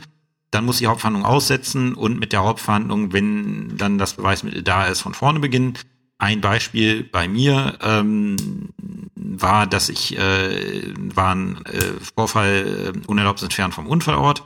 Ähm, und nach Aktenlage war ich mir eigentlich sicher, dass ich äh, den die Sache ohne Sachverständigen für Unfallrekonstruktion hinkriegen würde, ähm, weil es eigentlich nach Sachlage relativ eindeutig war. Und ich stellte dann fest, nachdem ich die Zeugen dann persönlich gehört habe, nee, sorry, die Zeugen reichen mir nicht, um den, ähm, um den, ähm, ja, um die ganze Sache hier äh, dingfest zu machen. Ich brauche nochmal den Unfallrekonstrukteur. Habe ich gesagt, gut, Hauptverhandlung wird ausgesetzt, wird Unfallrekonstruktionsgutachten eingeholt äh, zum Beweis der, der Tatsachen. Weil ein Unfallrekonstrukteur kann im Regelfall nicht innerhalb von drei Wochen, was die gängige Unterbrechungsfrist ist, ein komplettes Gutachten erstatten. Vor allem nicht so gut, dass es sie nicht wäre. Ähm, auch hier haben wir einen Unterschied über die Aussetzung einer Hauptverhandlung oder deren Unterbrechung entscheidet das Gericht. Das bedeutet, wenn ich die äh, Sache auf einen anderen Tag vertagen möchte, muss das das Gericht entscheiden, kann nicht der Vorsitzende bestimmen. Kürzere Unterbrechung, also innerhalb eines Verhandlungstages, wenn ich mal sage, okay, wir machen jetzt Mittagspause, das ordnet der Vorsitzende an. Gibt auch, ja, ich sag mal, peinlichere und ja, nicht direkt peinlich, aber es gibt halt auch Aussetzungen der Hauptverhandlungen, die ärgerlich sind äh, zum Beispiel mal passiert, ähm, man verhandelt zwei Jahre äh, und dann geht einer der Richter in Ruhestand und man hat niemanden, mit dem man die Verhandlungen fortsetzen kann, weil man keinen Ergänzungsrichter mehr hat. Ähm, wenn dann halt niemand mehr da ist, dann muss die Hauptverhandlung aussetzen, weil es ist keine, es ist äh, kein Quorum mehr im Gericht da, weil die Gerichtsbesetzung nicht mehr vollständig ist. Ein Richter darf nicht über seinen gesetzlichen Ruhestand hinaus arbeiten. Ähm, und äh, wenn da niemand mehr da ist, der noch verhandeln könnte, muss ich aussetzen, neue Gerichtsbesetzung ranholen und die Sache von vorne beginnen. Ist halt schlecht, wenn man schon zwei Jahre dran gesessen hat. Unterbrechung, das ist dann zum Beispiel das nächste, was dann in Fleisch und Blut übergegangen sein muss äh, wie lange kann ich denn unterbrechen? 229 StPO, höchstens drei Wochen. Das bedeutet, wenn ich ne, wenn ich dann äh, diese die Verhandlung vertage, das ist der Moment, wo dann immer die Kalender im Saal gezückt werden, gerade wenn ein Verteidiger mit drin ist. Und dann schaut man innerhalb der drei Wochen, bis ähm, bis wann äh, wann denn wer Zeit hat. Und da kommen dann die sogenannten Schiebetermine äh, ins Spiel. Ähm, da, da sagt der Verteidiger zum Beispiel, nee, also ich kann erst in fünf Wochen. Fünf Wochen kann ich nicht unterbrechen. Bedeutet, ähm, wenn ich fünf Wochen unterbreche, ähm, dann müsste ich komplett von vorne anfangen. Nachdem ich jetzt schon sechs Zeugen vernommen habe, bin ich natürlich nicht sehr gewillt, nochmal von vorne anzufangen, weil der Verteidiger nicht kann. Ähm, da macht man es dann so, dass man zum Beispiel sagt, wenn es keine, wenn es keine Pflichtverteidigung ist, ähm, okay, Sie können in fünf Wochen, dann mache ich einen Schiebetermin zu dem und dem. Dort würde ich die und die Urkunden verlesen da reicht dann, wenn der Angeklagte alleine kommt, da lese ich dann halt nur die eine oder andere Urkunde vor, die ich noch für, ähm, für entscheidungsäblich halte. Und die Zeugen, die wir dann noch vernehmen wollen, die lade ich dann auf den und den Termin. Setzt natürlich voraus, dass man sich dann auch an so eine Absprache hält. Also ich kann da nicht anfangen, auf einmal groß Beweis ähm, zu erheben, ähm, weil dann habe ich eine Fortsetzung innerhalb von drei Wochen, wo ich auch Beweisaufnahme durchführe. Die Urkundenverlesung ist eine Beweisaufnahme. Äh, und deswegen hilft es eigentlich immer noch ein paar Urkunden, die auch wirklich förderlich sind. Also das kann ich nicht mit einer 0815 Urkunde machen. Da kriege ich mit der Rechtsprechung Probleme, Probleme. Also müssen dann wirklich schon Urkunden sein, die ich verlesen muss. Ähm, kann ich halt verlesen, habe ich halt einen fünf bis zehn Minuten Termin, ähm, wo nur angeklagt oder es ist, ist auch tatsächlich mal passiert in der Umweltstrafsache, wo ich diesen Fall hatte, wo der, wo der Verteidiger dann nicht konnte. Da kam dann der Angeklagte, die Staatsanwaltschaft hat dann in eine hochkomplexe Umweltstrafsache eine Referendarin geschickt ähm, die muss sich dann halt nur anhören, wie ich da äh, ein bisschen Verwaltungsakte äh, verlesen habe, um halt diesen, diese drei Wochen Frist zu haben. Das sind die sogenannten Sprungtermine. Ähm, der bereits von mir zitierte Professor Lili hat da noch ganz, äh, ganz üblere Sachen erzählt, was da teilweise nötig war, weil früher war, glaube ich, diese Unterbrechungsfrist nur eine oder zwei Wochen, also war noch kürzer. Drei Wochen geht eigentlich äh, meistens schon. Ähm, ich kann bei langen Hauptverhandlungen, ähm, kann ich nach 229 Absatz 2 länger unterbrechen. Ähm, und äh, ich kann sie auch noch länger unterbrechen, wenn ich da bestimmte Krankheitsgeschichten habe. Also setzt immer voraus, dass ich, ähm, äh, dass ich schon eine gewisse Zeit verhandelt habe. Für die 0815 Sache am Amtsgericht reichte sich zu merken, ich muss innerhalb von drei Wochen fertig äh, weitermachen. Äh, aber ich sollte halt als Richter auch immer in meinen Sachen auf dem Schirm haben, bis wann muss ich die Sache fortgesetzt haben. Das ist sehr wichtig. So, wir haben jetzt äh, den Fortsetzungstermin gehabt, da ist dann auch noch der Zeuge vernommen worden, der sich da äh, gefunden hat. Dann ähm, würde ich halt nochmal den, ähm, den Angeklagten zu seinen persönlichen und wirtschaftlichen Verhältnissen vernehmen. Also ähm, wie es Familien, äh, welchen Familienstand hat er, Unterhaltspflichten, was verdient er, was arbeitet er, äh, gegebenenfalls auch ähm, Vorstrafen im Einzelnen erörtern, wenn ich zum Beispiel bei mir die Frage im Kopf ist, kriegt er nochmal Bewährung, kriegt er keine?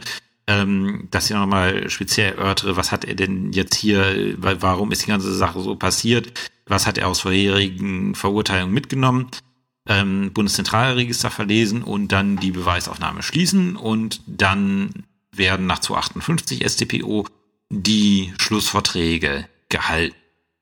Ähm, Staatsanwaltschaft beginnt, kennt ihr ja, dann Verteidiger und der Angeklagte hat das Recht des letzten Wortes. Theoretisch hättet ihr, ich weiß nicht, ob ihr die Vorschrift kennt, zu 58 Absatz 2 StPO, äh, habt ihr das Recht auf den Schlussvortrag des Verteidigers zu erwidern. Bitte, bitte, bitte niemals darauf äh, äh, davon Gebrauch machen, weil das äh, zu einem Augenrollen beim Vorsitzenden, der Vorsitzenden führen wird. Ähm, und wie gesagt, der Angeklagte hat das Recht des letzten Wortes. Ähm, ich handhabe es auch tatsächlich immer so, dass, äh, dass das letzte Wort des Angeklagten auch das ist, ähm, was als letztes gesprochen wird. Ich gehe dann im Re also ich, ich sage es vorher an, ähm, bevor ich dem Angeklagten das letzte Wort erteile, dass ich dann danach zur Urteilsbegründung, äh, zur Urteilsberatung in meinem Büro gehe und wir danach in circa zehn Minuten fortsetzen äh, mit der Urteilsverkündung und dann erteile ich dem Angeklagten das letzte Wort, weil ich meine, das letzte Wort meint es tatsächlich, ähm, dass man damit mit dem im Ohr in die Beratung gehen sollte. Ähm, auch in Ordnung ist es zu sagen, ähm, ja, äh, wie heißt es, ähm, nachdem der Angeklagte gesprochen hat, gut in zehn Minuten ist Urteilsverkündung und dann rauszugehen. Problematisch wird alles, was darüber hinausgeht, ähm, weil die Rechtsprechung da sehr streng ist, was tatsächlich unter Recht des, äh, unter das, ähm, äh, das Recht des letzten Wortes fällt. Ähm, nächste Vorschrift ist dann 260 StPO. Die Hauptverhandlung schließt mit der auf die Beratung folgende Verkündung des Urteils. Das heißt, man zieht sich zur Beratung zurück. Beratung findet tatsächlich statt, wenn man Spruch, im Spruchkörper sitzt. Äh, der Strafrichter, der allein ist, kann sich auch im Saal beraten. Ich finde, also ich, ich persönlich gehe immer ins Büro, gehe immer aus dem Saal raus, weil es nochmal gut ist, ein bisschen Distanz zwischen sich und die Sache zu bringen, nochmal kurz drüber nachzudenken, ähm, wie es Urteil aussehen soll und nicht gleich, äh, gleich anfangen soll, im Saal anzufangen zu schreiben, finde ich immer, finde ich immer unschön. Sie, sieht immer unglücklich aus, also ähm, findet immer gleich, äh, gleich statt. Äh, und dann halt, wie die Urteilsformel auszusehen hat, also das, was ich dann vorlese, 260 Absatz 4 ist äh, StPO ähm, und die Liste der anzuwendenden Vorschriften in 260 Absatz 5 StPO.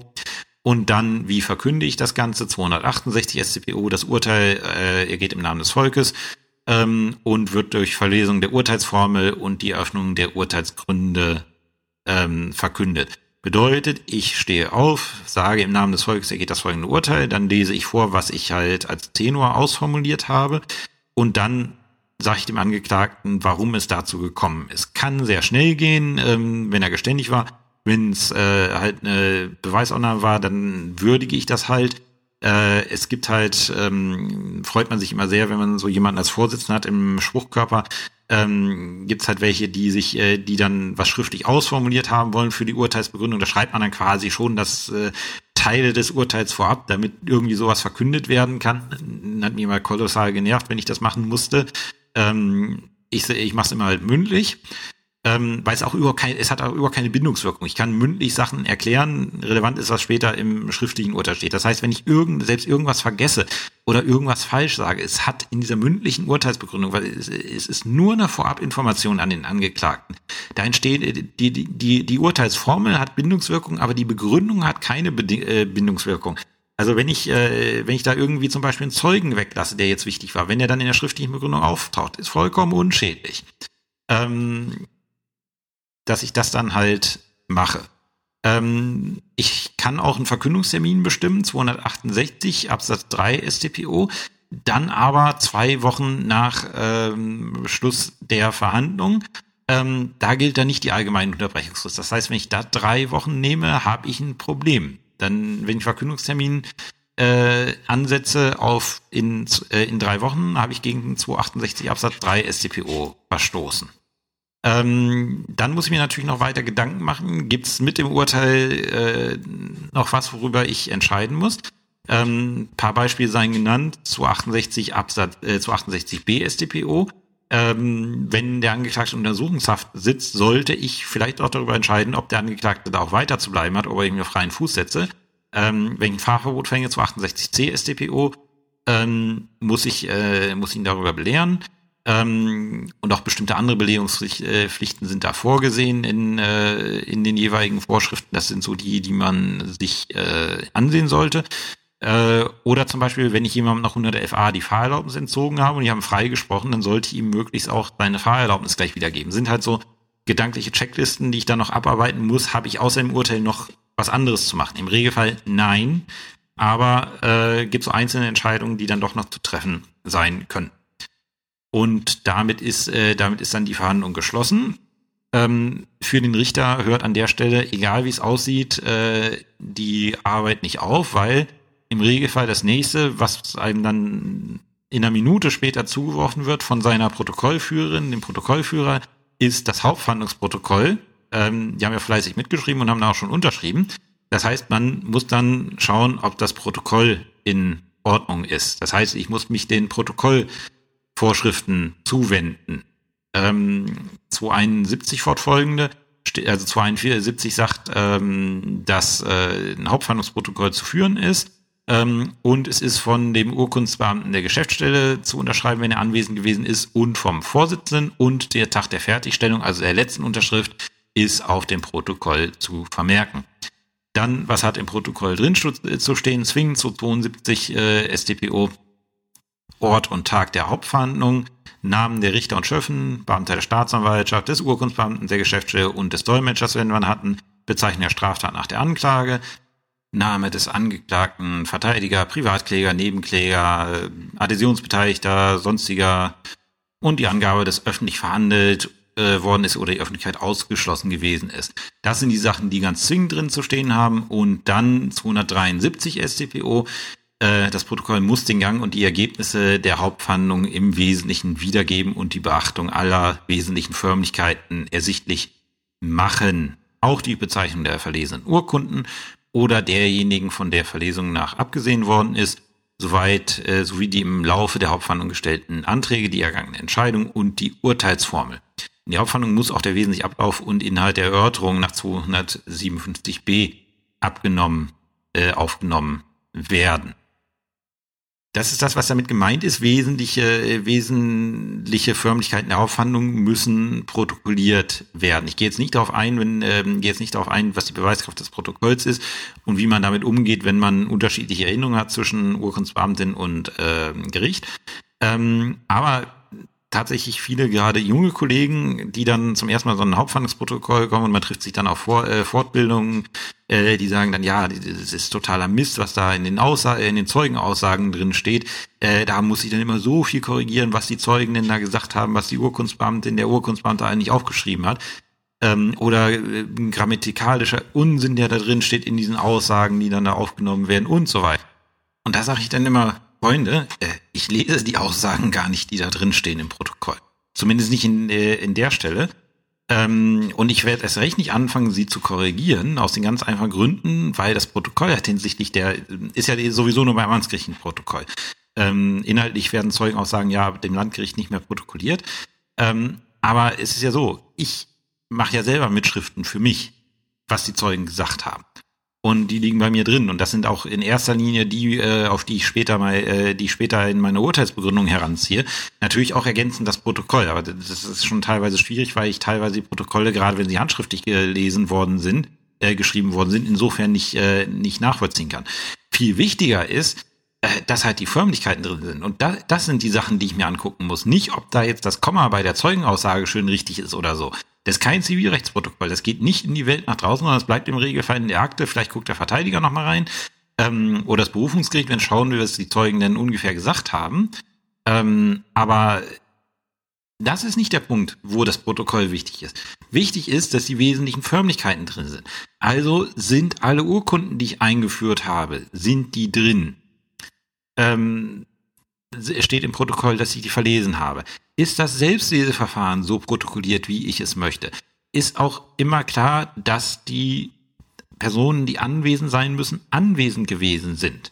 Ähm, wenn der Verteidiger einen Antrag gestellt hat, ist der Antrag drin, ist meine Entscheidung über diesen Antrag drin. All sowas. Das sind die Sachen, die, die ich mir anschauen muss. Ist protokolliert worden, dass der Angeklagte das letzte Wort hatte und so weiter und so fort. Das sind die Sachen, die ich mir anschauen muss. Und wie immer gibt es da Protokollführer, die können das besser.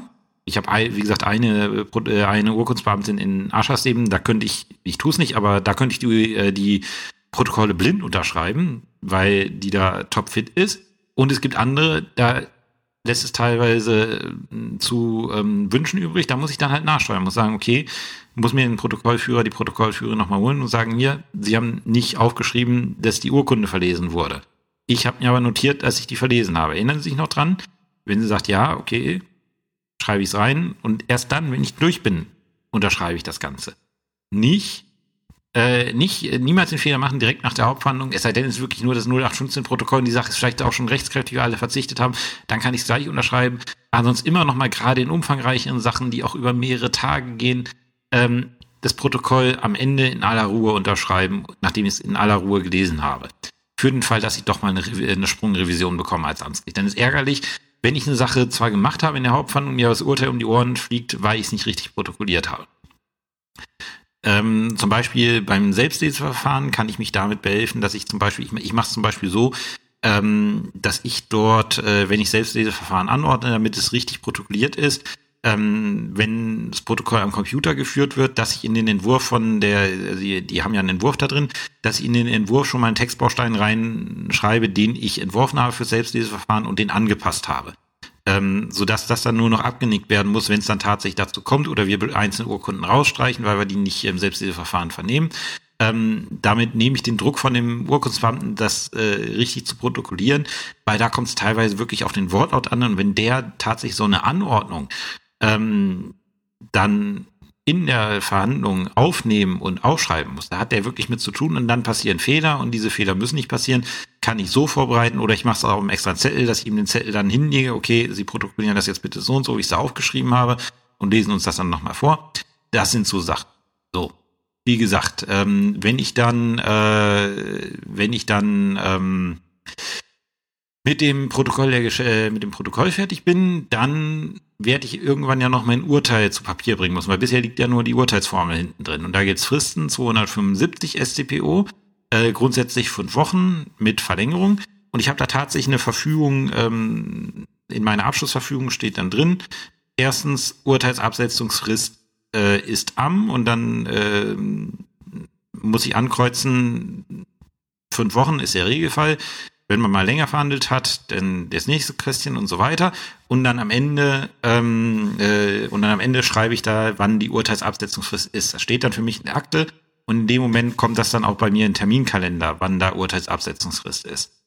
Ähm, und dann am Ende wieder Vorlage, ähm, immer, also immer, äh, ich mache immer acht Tage nach Hauptverhandlungsende, ähm, weil ich dann weiß, ist das Urteil rechtskräftig oder nicht wenn ein Rechtsmittel kommt, kriege ich natürlich vorher vorgelegt. Und dann muss ich halt wissen, okay, bis dann und dann muss mein Urteil fertig sein.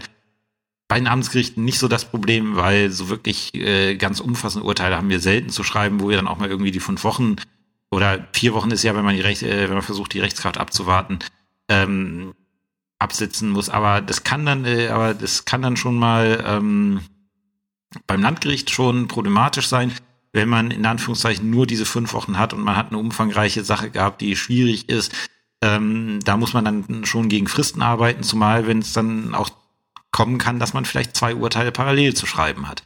Ähm, und diese Fristeneinhaltung ist unheimlich wichtig, deswegen muss man da auch vorbereitet sein, zu wissen, wann endet diese Absetzungsfrist.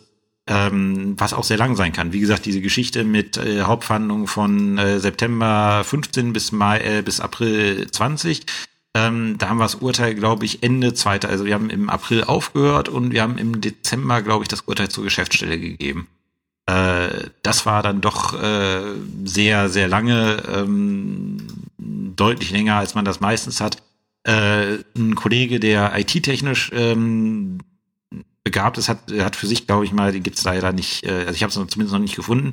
Der hat sich zum Beispiel eine App geschrieben, wo er genau, äh, wo ihm genau solche Sachen angezeigt worden sind. Ähm, der hat dann einfach, äh, der hat diese App aufgemacht auf seinem Tablet ähm, und hat dann gesehen, okay, äh, bis dann und dann muss ich fortsetzen. Das sind die, ich, ich habe so und so viele Tage verhandelt, bis dann und dann muss ich spätestens fortsetzen.